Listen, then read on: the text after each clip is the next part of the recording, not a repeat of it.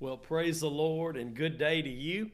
Welcome to Cross Time with Pastor Curtis. I'm Pastor Curtis Hutchinson, and I'm excited that you're here with us today. Let's gather around our Bibles again this morning, and we'll dig into, excuse me, First Peter chapter 1. This will be part 2 of this study in First Peter that we just began last Friday morning. So you're getting in on the, the ground floor, so to speak, in the early beginnings of this teaching, and we probably won't make it through First and Second Peter before the Lord comes for us, as I'm expecting Him any moment. Hallelujah. And we need to live with that expectation that He's coming today and also that he might not come for a hundred years uh, because we have to be ready today and we have to also be learning uh, to allow him to equip us uh, for the days ahead and to prepare us even more so for his coming for us whenever that might be. And a couple of, of announcements before we dig into the word this morning uh, one of those is that this Sunday, this coming Sunday afternoon at 2 p.m., we'll be uh, beginning a new broadcast titled Cross Examination. I'll have uh, some guests with me, evangelist Chris Jones, Pastor Patrick Hatter, and some other good fellows here from Crossway Church uh, will sit in with us. And uh, we're going to start doing that once a month.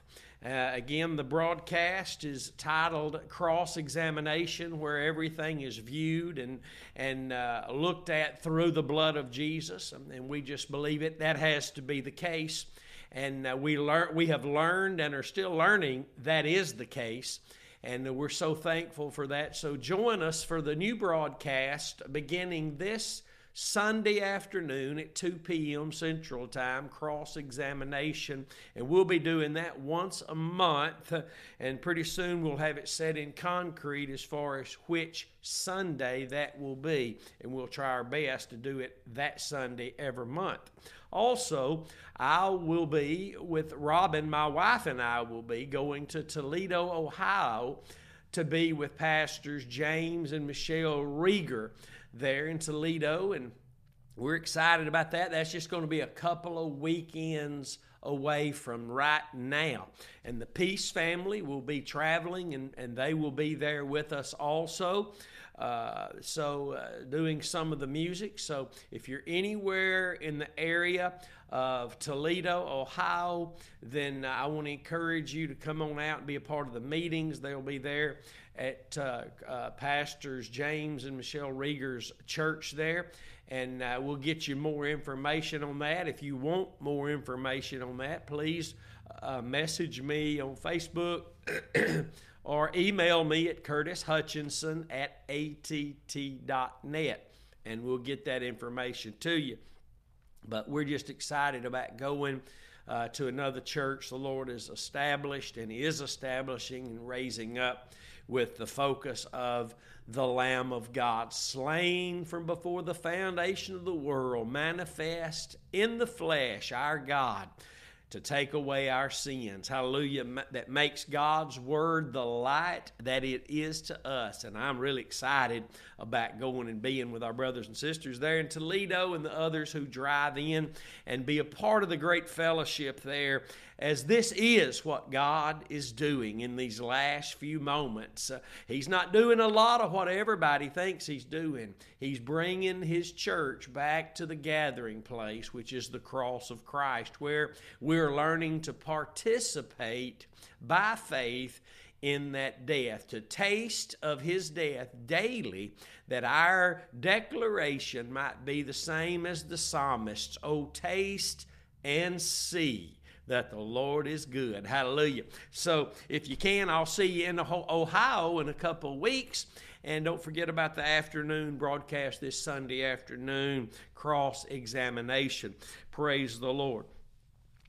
Chapter 1, 1 Peter, and I just have to believe today during the sharing of God's Word, during the declaration of the truths of His wonderful words, that He will touch our hearts today possibly even touch a physical body or a mind or something within our hearts that will trigger a move of God as we allow Him through our faith to do great and mighty things. Let us just believe God's word today as it is in truth. And I know He's going to do something great. Amen. I believe that, or I really wouldn't be here just to be reading the Bible or talking about the Word of God. Something must take place in a Bible study or or we've just wasted time. The Lord Himself is with us when we gather. The Lord Himself is the one who must show us the truth and guide us into the truth, impart the truth, and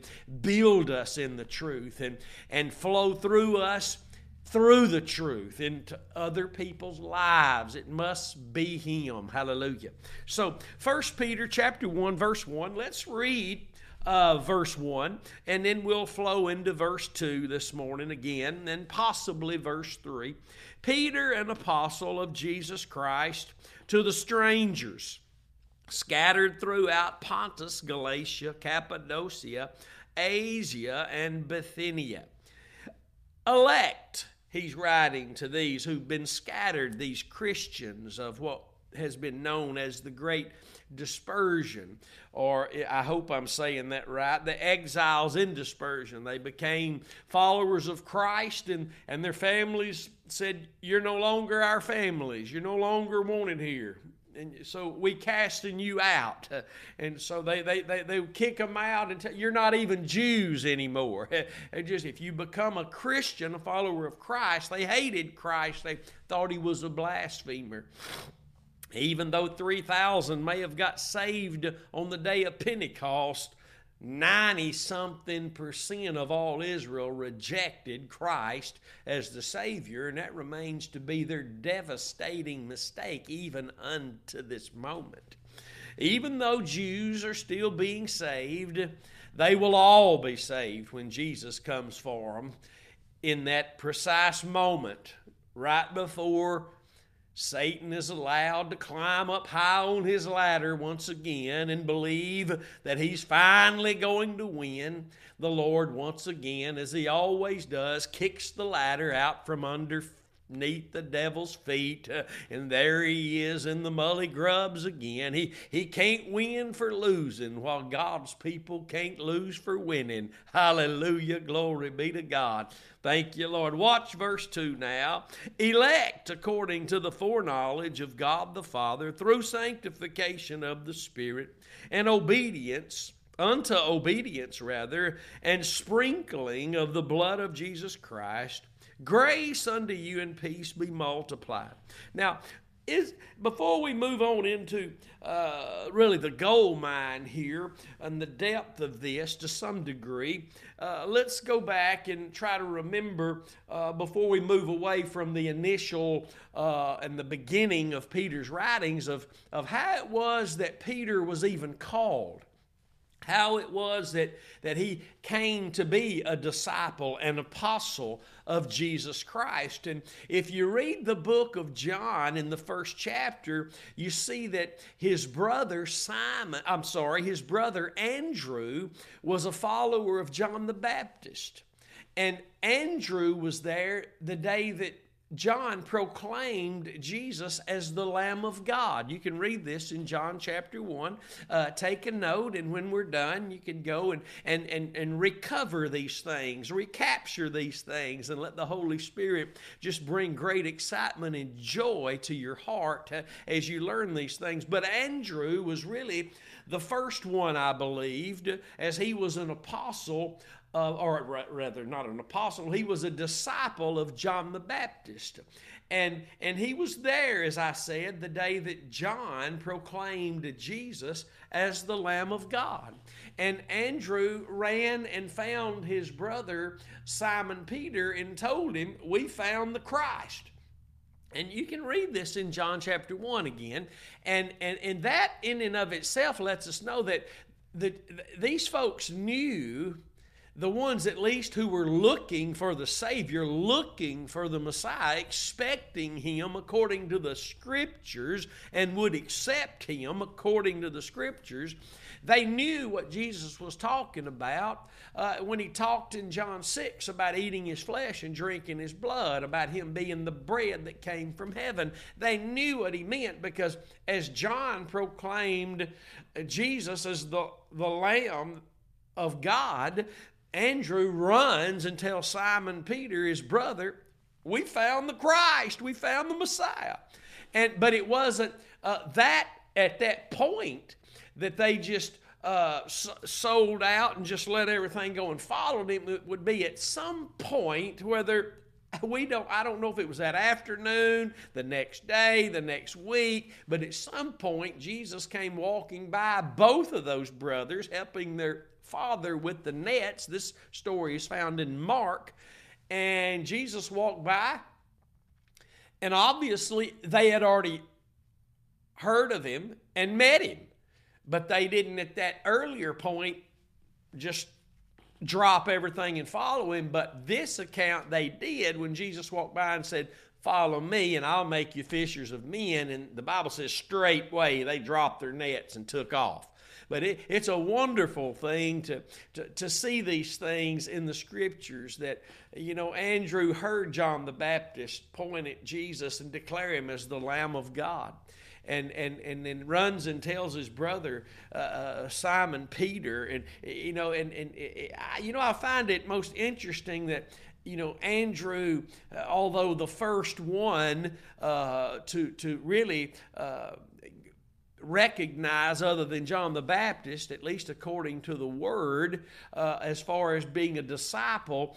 Uh, but he, but he never wrote anything. You know, there's not a book or a letter from Andrew because God does things so uh, wondrously according to that which pleases Him, according to His own infinite wisdom and good pleasure. And we don't understand most of that, if we'll just be honest. We don't understand why God didn't do this, didn't use them, won't use me in that way, and why He's using them. We don't, we don't understand all that, but Eh, and we never could because we're not God. You, you have to know everything and be everywhere and have all power to construct all things and, and, and, and, and be able to, to deal with every situation at every moment to, to, to, to do what God does.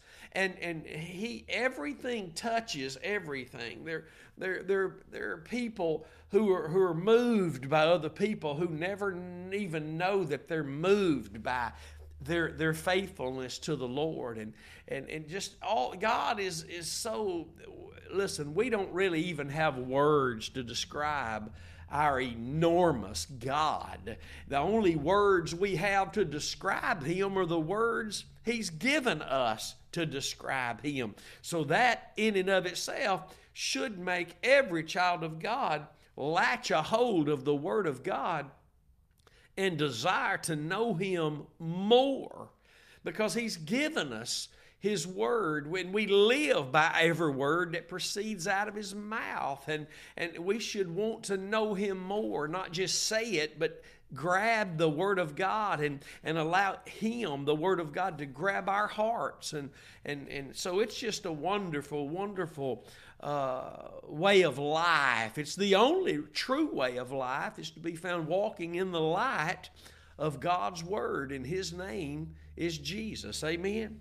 But verse 2 says that, that God's people are elect. That means we've been elected by God's grace. It's according to the foreknowledge, not the forepicking. Uh, but God foreknew something, and what God knew beforehand was what God saw beforehand. And what He saw was all those who would believe in Christ, and that's a very important phrase.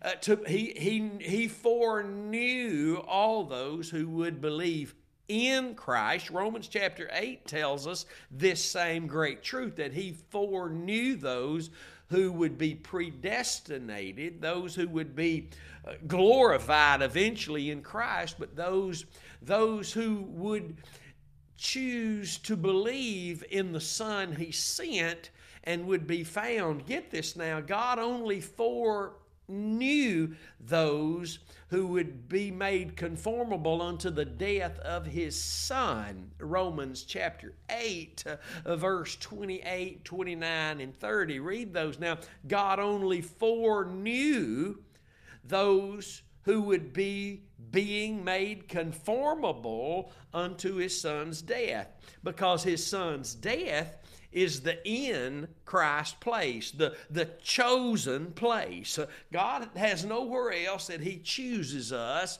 except in Christ.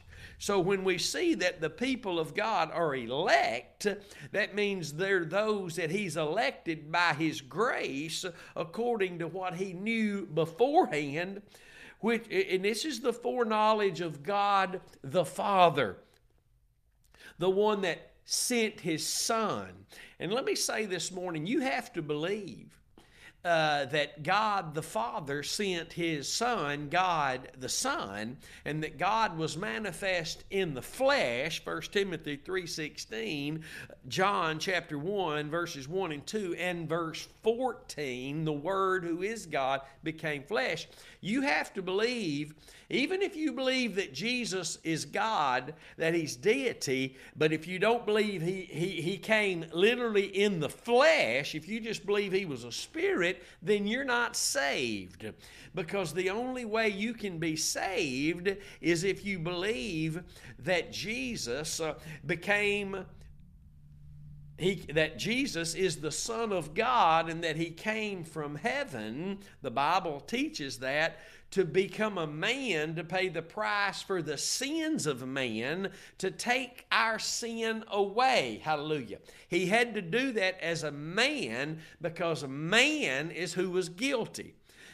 Men, we couldn't pay the price for our own sin because we were, what were we? What eliminated us from being uh, able to pay the price or able to fix what was broken, we were dead in our sins and trespasses. And a dead man not only can't fix anything, a dead man can't do anything but be dead and experience the fruits of that death, which is sin.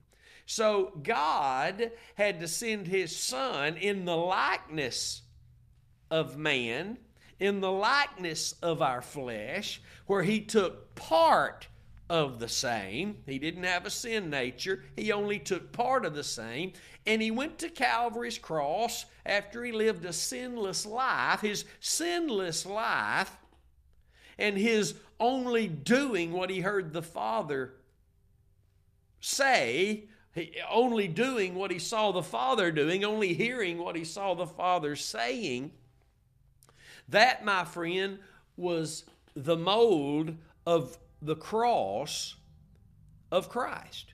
His sinless life is what shaped the mold of Calvary, so that he could, as the sinless sacrifice sent by God, go and take my sin and your sin away. He took it away from you, and he took it away from you.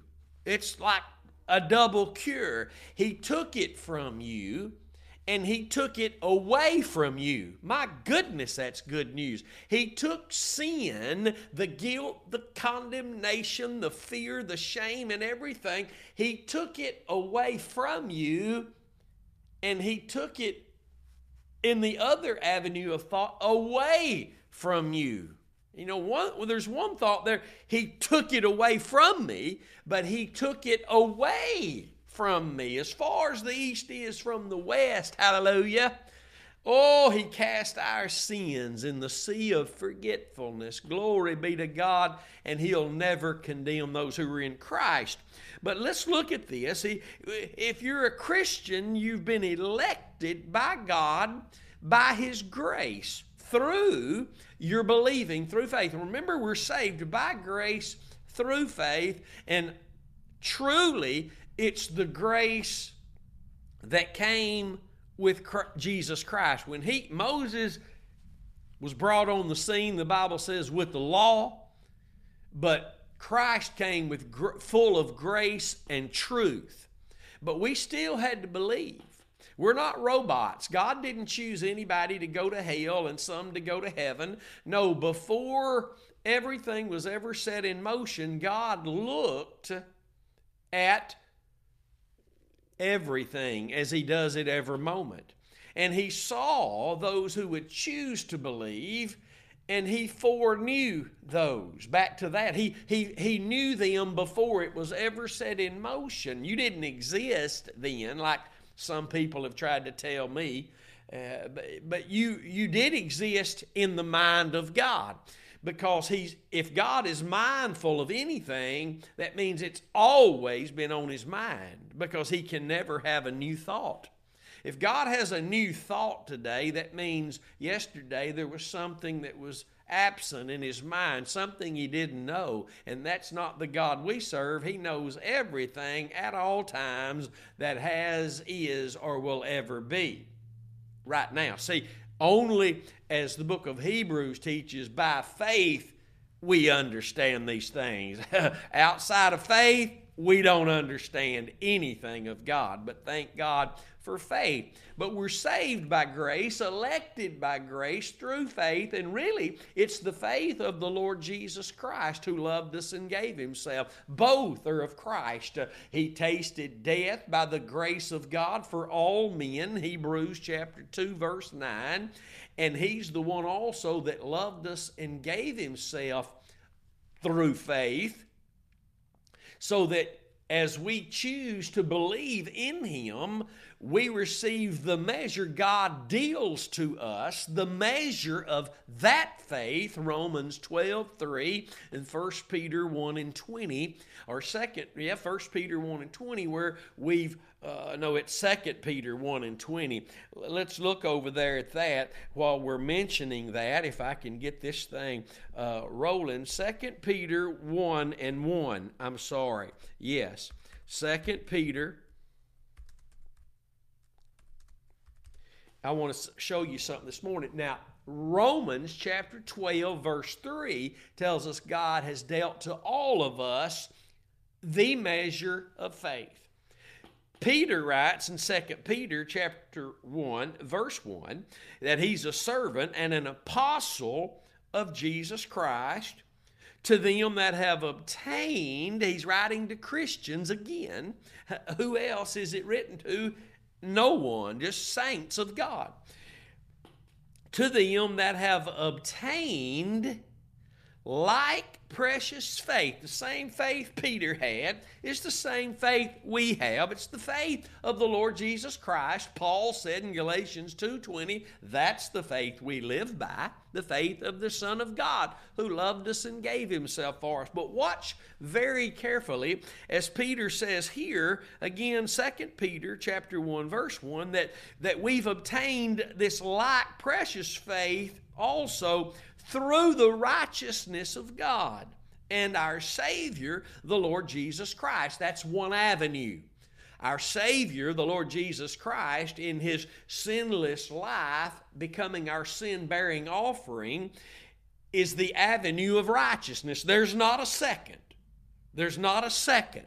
It's the only avenue of righteousness where we're initially made the righteousness of God in Christ Jesus through our acceptance of Him as God's Son and the Lamb of God to take away our sin. But it's also our our daily avenue of bearing forth the fruits of righteousness as we keep the same faith we began with faith in the sacrifice and allow the Holy Spirit through that faith to teach us all the Word of God so that faith can come from hearing the word of God properly, Romans 10 17, but its only avenue is righteousness. And some might get confused here, but there's no need to.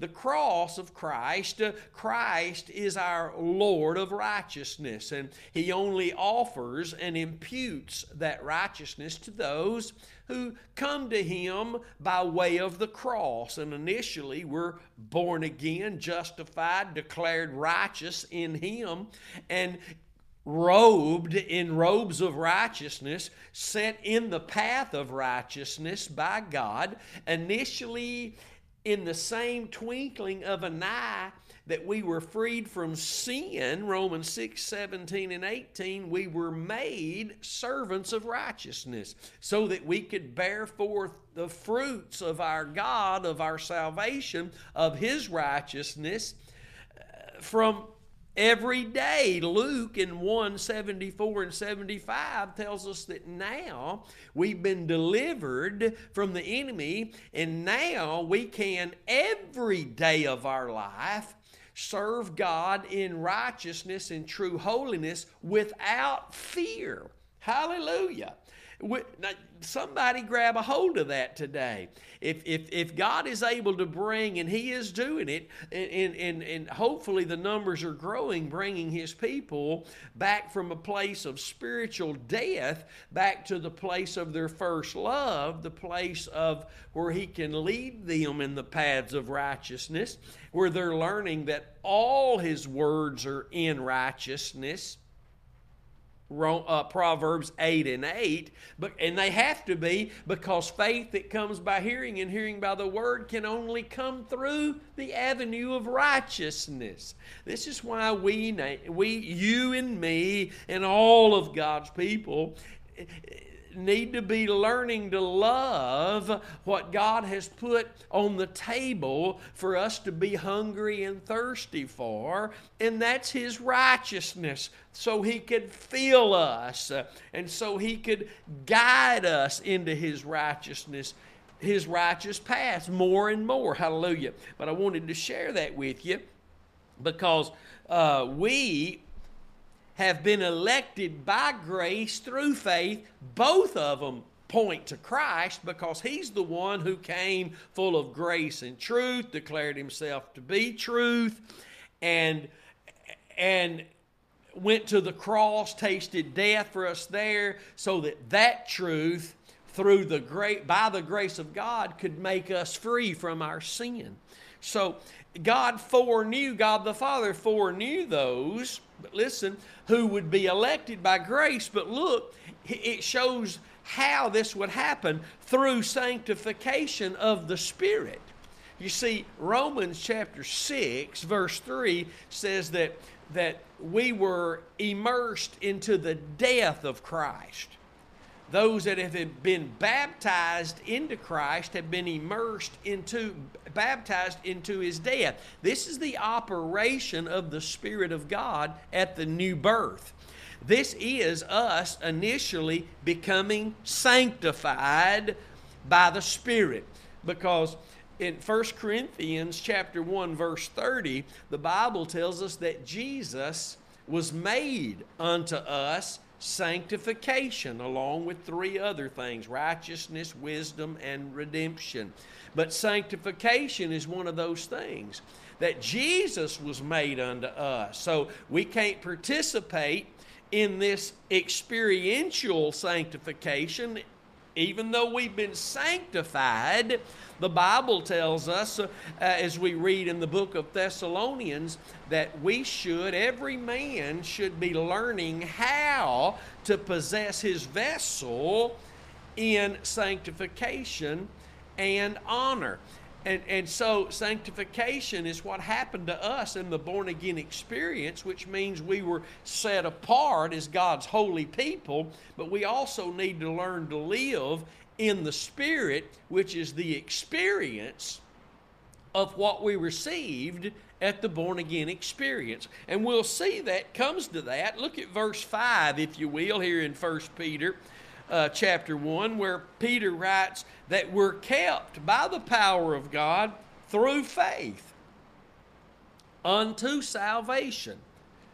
if we're living according to the power of God, it's going to be through faith, and it's always going to be unto the fruit of our salvation in Christ Jesus. So we have to know that. I mean, a lot of people can go to church, but that don't mean it's necessarily the fruit of their salvation. Lost people sit in church. They're ministers who are yet to be saved, and that's sad, and I hope that's not too big a number uh, there to look at, but they're, the numbers are massive, massive, and far beyond just the word majority uh, when it comes to ministers not knowing truths such as we've spoken this morning that faith can only come through the righteous avenue. All God's words are in righteousness, Proverbs 8 and 8. And if you're listening to me this morning and you're not sharing these things that you're hearing, uh, you need to pray about that. You need to pray about that. You know, because a lot of folk in the church, a lot of God's people think they're hearing, but they're not hearing. And, and faith is not coming if it doesn't come through that righteous context. Faith doesn't come by reading, faith comes by hearing. And the hearing avenue is through faith in the sacrifice. Read Revelation chapter 3, verses 1 through 6. Uh, read the book of Galatians, and you'll see that hearing takes place through faith in the cross, which God equates to being obedient to the truth. And here we see that. Watch here in verse 2 elect according to the foreknowledge of God the Father, through sanctification of the Spirit unto obedience and sprinkling of the blood of Jesus Christ, the shedding of the blood of Jesus Christ, the, the participation through faith in the blood of Jesus Christ. I hope that you're learning, not very many are, but I hope that you are learning that you have to participate daily in the death of Jesus to be able to daily experience the life of Jesus. You see, the message of the cross really came rushing back into the church some 25 years ago through Brother Swaggart in Baton Rouge, Louisiana, uh, Jimmy Swaggart Ministries, and a time of desperation and brokenness is really the, the, the place where God offers that revealing of his covenant. The Psalms 25 14 says that the, the secret of the Lord is with them that fear him, and he shows them his covenant. And, and, and when God finds a desperate and a broken heart, He begins to reveal His covenant to them because that is His answer for a desperate and broken heart, and He doesn't have a second option. That's His answer. And some 25 years ago, this message of the cross began to penetrate and come into the church again and I heard it and and I and I didn't like it, but but because I was caught up in all sorts of false things. That's the only reason men and women in the church don't want to hear about it because they're following some false way. If you don't want to hear about the cross, you don't want to hear God's word in the context of the cross, believe this today. Faith is not coming when you think it is. Faith can only come through the righteousness of God and our Savior, the Lord Jesus Christ, my friend, and that means every day.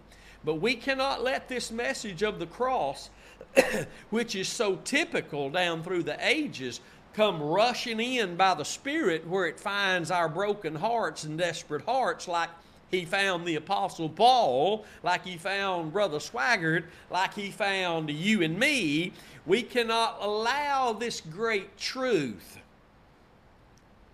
to dwindle down. We, now, what happens after we die and we are gone and we're with the Lord is out of our hands. But what is in our hands now is that we carry this great gospel of the Lord Jesus Christ, this great truth of more than salvation and entrance into the kingdom, but this walk of daily participating, tasting of the death of Jesus, uh, that we daily show forth the death of Christ uh, in us that we might present the life of Christ to others because we only can grow through our participation in God's avenue of growth and transformation, which is the way of the cross. Particip- Jesus taught it.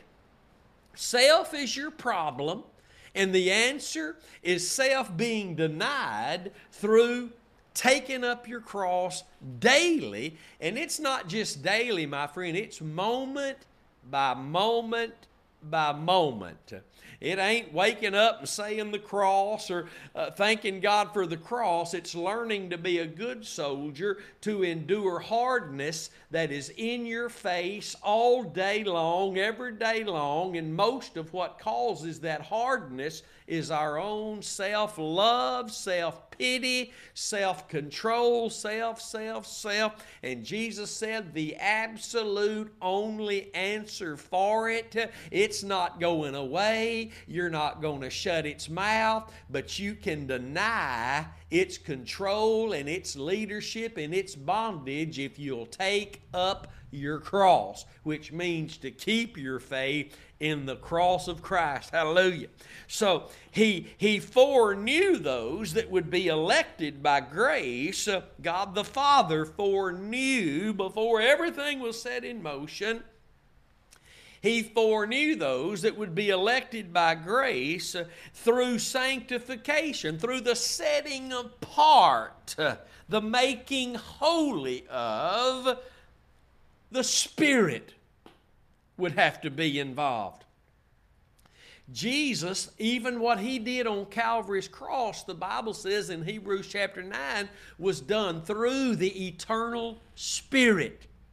Jesus couldn't do what he did at Calvary as God, he had to take on flesh and bone, flesh and blood, and have a body like ours, taking part of the same, to be able to die for the sins of humanity.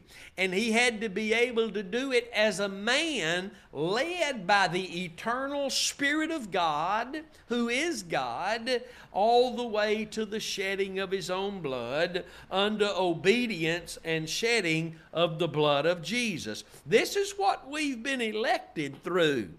The sanctification of the Spirit that's unto obedience. That's the obedience of Christ uh, and the shedding of His blood. That all being what our faith is in, which allowed God's grace to elect us. Again, it's the grace of Christ, it's the faith of Christ.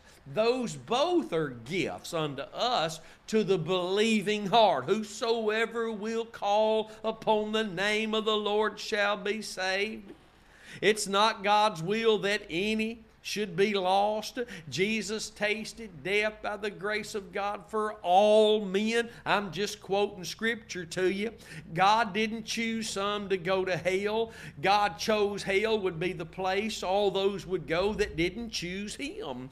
For in our believing and trusting in God through faith in the Son He sent is where God chose us and elected us. Let's look back at Ephesians chapter 1 verse 4 this morning, where the Bible says, according as he has chosen us in him, always speaks of the death of Jesus. That's where we were crucified with him through our belief upon him, and the Holy Spirit immersed us into his death. Romans 6 3. You weren't immersed into Christ by a water baptismal tank. You were immersed into his death through faith in his death. That's why the Apostle Paul could say, I'm crucified with Christ. Hallelujah. He represented me there to such a degree that my trust and dependence upon Him and what He did there for the removal of my sins allowed me now to be baptized, immersed into Him, becoming one with Him in crucifixion. And he died for me. I died with him. Hallelujah. And from that point on, right there on Calvary's cross, uh, wherever Christ is, there I am, buried with him, raised to newness of life with him, resurrection power. But it doesn't stop there. I've even been raised up to sit uh, in heavenly places with him. Hallelujah. Just as sure as I'm crucified with him him, buried with him, raised to newness of life with him. I'm seated with him in heavenly places at the right hand of God, my Father in heaven. Hallelujah to the Lamb. Isn't that good news? And all that can be a reality in your life in the Spirit, all of it based on what you do with the cross of Christ daily today in your heart as you again today Believe with the heart unto righteousness, and the mouth will begin to speak as Psalms 116 verse 10 and 2 Corinthians 4:13 tell us that's true biblical faith as as we believe Therefore we speak. Hallelujah. That's why a lot of speaking, that which is false, has taken place because we're not speaking God's words in their righteous context. Uh, we have to first believe God's words in righteousness, which means through that righteous avenue being Christ, our righteous Lord, and his righteous work taking place on Calvary's cross. Get that now. The work of righteousness is peace. Isaiah 32 17. The work of righteousness is peace. Colossians 1 and 20 tell us Jesus made our peace by the blood of the cross. Therefore, the work of righteousness was the shedding of the blood of Jesus, his work in death for the destroying of the devil's works and the, the justifying us through that precious blood. But it says there through the prophet Isaiah, not only is the work of righteousness peace, but the effect of that righteousness is quietness and assurance of soul. Hallelujah. Glory be to God. So we have to believe all of God's word. We have to continue to believe with the heart under righteousness. It's a righteous path He leads us on. As He's able to guide us into truth, He that speaks truth, Proverbs 12 and 17, shows forth righteousness. Did you get that? He that speaks true, that's the Holy Spirit, shows forth righteousness. The Holy Spirit, the Spirit of truth, guiding us into all truth, is keeping us on the path of righteousness. Hallelujah. My goodness, this is good. But watch this Ephesians 1 and 4. According as He has chosen us in Him before the foundation of the world that we should be holy, there's where sanctification comes in because sanctification, really, an aspect of it is being set apart as God's holy people, sanctified, holy. Hallelujah. And without blame before Him, no more condemnation in love. because all that He's done for us is, is rooted in the love He had for us and has and will always have for us. Hallelujah. Isn't that wonderful? Isn't that so beautiful? And what I've spoken to you this morning concerning righteous and the avenue of faith and the path, these things must be known. They must be known. They don't have to be able to theologically be described, but they need to be. Why? So that we can rest assured when we're under attack that we are on the path of God's righteousness, that His Word in righteousness is what allows His Word to be a lamp to our feet and a light for our path because it is our righteousness in Christ that's been made unto us our light. Is that not right? I believe that's right. Isn't that Psalms 37 and 6? Let's look at it together since we're gathered around God's Word this morning. Psalm 37 and verse 6 says, And he shall bring forth your righteousness as the light, and your judgment, which is righteous judgment, as the noonday. this is why the, the, the, the, writer Solomon writes in Proverbs chapter 4, verse 18, that the path of the just, let me say it, the path of the righteous shall shine more. until that perfect day, hallelujah. When you begin to love righteousness, my friend, you're going to then really understand what it means to love God's Word. Woo! Hallelujah. Those who are crying out to know God more and they're hungering for more of God, if it's truly if it's true in their heart what they're crying out to God for, He sees where it's real and He sees where it's just talk. And where it's real, where there's a real fear of the Lord there, what we call a hunger for God, He's going to show us that to hunger for Him means we're hungering and thirsting for His righteousness.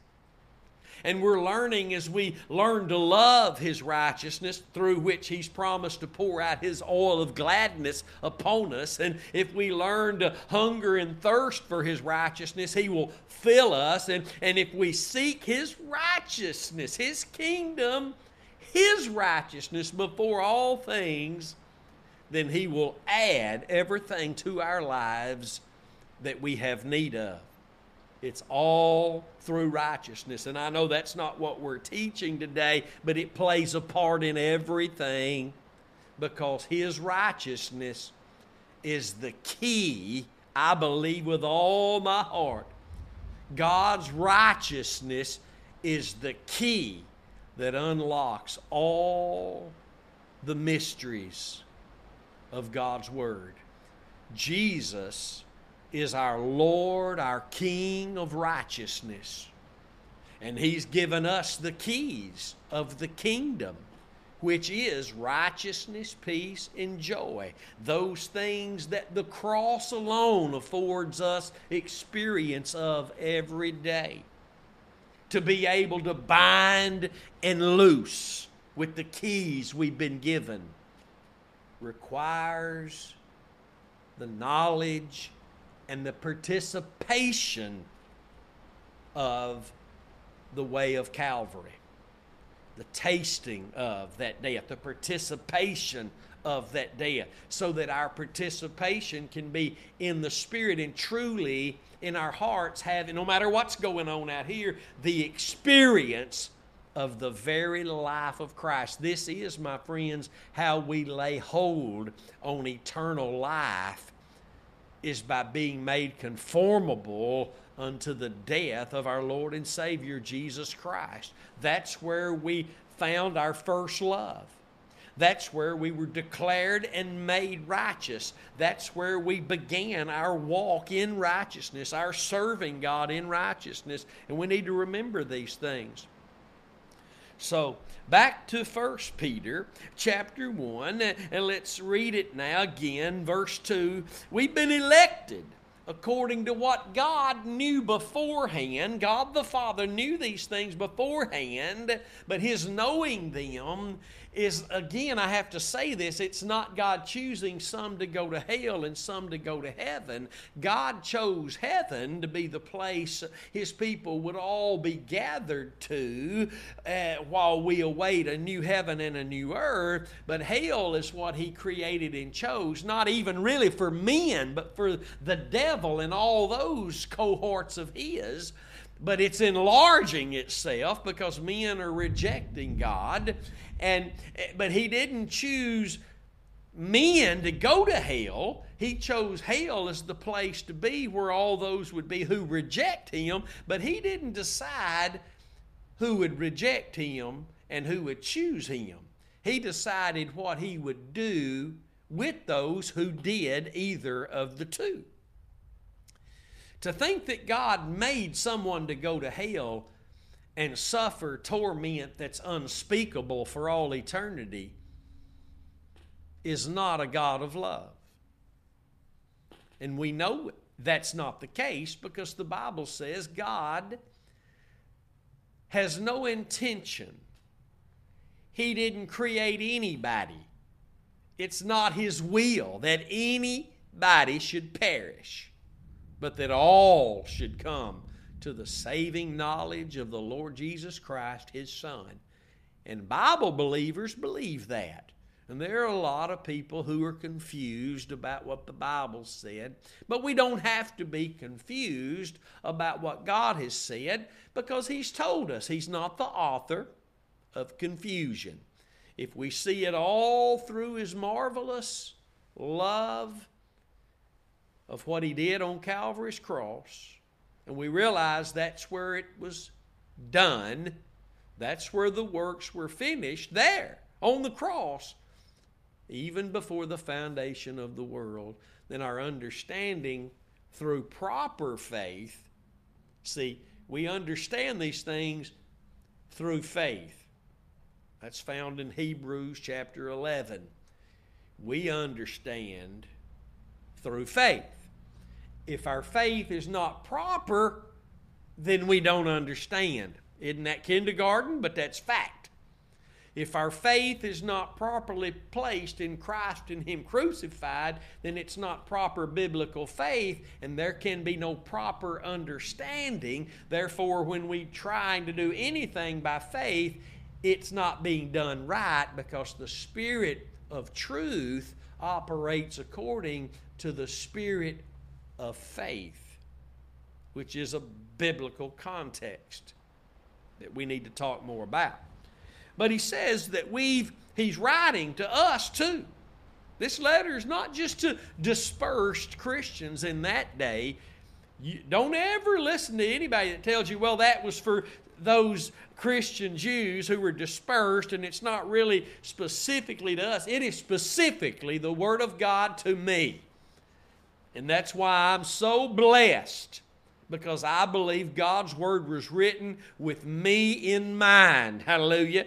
Jesus didn't just die for some, he died for all. He didn't just write his word for some, he wrote his word so all could be saved through the knowledge of his word that points us to Calvary, and so that we could all be led and live by every word that proceeds out of the mouth of God. Hallelujah. But we've been elected according to what God the Father foreknew through the sanctification of the Spirit. And what He foreknew, get this now, is based on what He did before the foundation of the world, which is what? Offer His Son. The Lamb, the, the Bible says, Revelation 13 8, 1 Peter 1 20, was slain before the foundation of the world. We were chosen in Christ before the foundation of the world. Because when God laid out his strategic plan, which has always been laid out to him, he saw that he would have to give his son for the salvation of souls of men that he would create and give free choice to. See, free choice is what messed us, is, is the avenue through which it's not free choice, but it's choosing wrong because we had choice. But thank God for that free choice. That'll be one of the greatest torments in hell for all eternity uh, for those who end up there in the lake of fire is that they knew that their choosing not to believe in Christ was even a gift they had of, from God to be able to make that choice. Oh, but all the greatest blessings are for those who use that freedom of choice to choose Christ. And that's what God foreknew. There, way. and there's really no certain place back there because what God foreknew, He always knew. See, we can't really deal with, we can't cope, fathom with that. It's through faith. What God knows today, He's always known. What God foreknew doesn't mean a certain place in time. Back no, foreknow, the foreknowledge of God is a forever knowledge of God. we need we, the only way you can understand that is by faith. So, watch this again now. There's so much here. You could keep repeating this, and it never gets old. And every time you repeat it and go through it, the Holy Spirit adds to it. We've been elected by grace through what God foreknew, God the Father foreknew. And after this, He tells us what it is He saw, what it is that allowed Him to foreknow. that through sanctification, through the setting apart of the Holy Spirit in the life those who've been elected by grace, because that's what we're elected by the grace of the Lord Jesus Christ, the death He tasted of by grace for us. Unto obedience, and this is talking about Jesus and his obedience and the shedding, the sprinkling of the blood of Christ. And then there's a colon there. And my goodness, I hope you've gotten this from this ministry before. If not, listen carefully. Where there's a colon in the scripture, the colon means get ready to hear the expounding or a deeper revelation, illumination of what was just said. And look at what he says after the colon grace unto you. grace unto you, and peace be multiplied. Who? Grace and peace be multiplied to who? Those that God foreknew that would be elected by grace through sanctification, being set apart on Calvary's cross in Christ, trusting in that finished work. Hallelujah. Through the shedding of His blood, His obedience. We're to bring every thought captive unto His obedience. And if we don't, those thoughts that we don't take captive unto His obedience are going to bring us back under some obedience we don't want to be found. We either capture moment by moment the thoughts that come and try to get us off track and cause us to look a different way, or those thoughts are going to carry us to a place we don't want to go. This is why we boast in nothing but Calvary's cross. This is why we grow more daily in our determination to know nothing but Christ and Him crucified. They're not cute little Bible phrases, they're not just something we use to make it so. Listen, this is not a popular message we preach. Uh, this is a, a message that's looked down upon even today by most of the church. This is the greatest time of apostasy the church has ever known. The spirit of Antichrist is in more of the church today than it ever has been before. And if you don't believe me, just take up your cross. You better have good tennis shoes on because you're going to be dodging stones by other Christians who refuse to take it up and to boast in nothing else and, and to be determined to know nothing other, they're going to begin to blast you. The only ones doing that are the ones still stumbling over the cross instead of taking it up.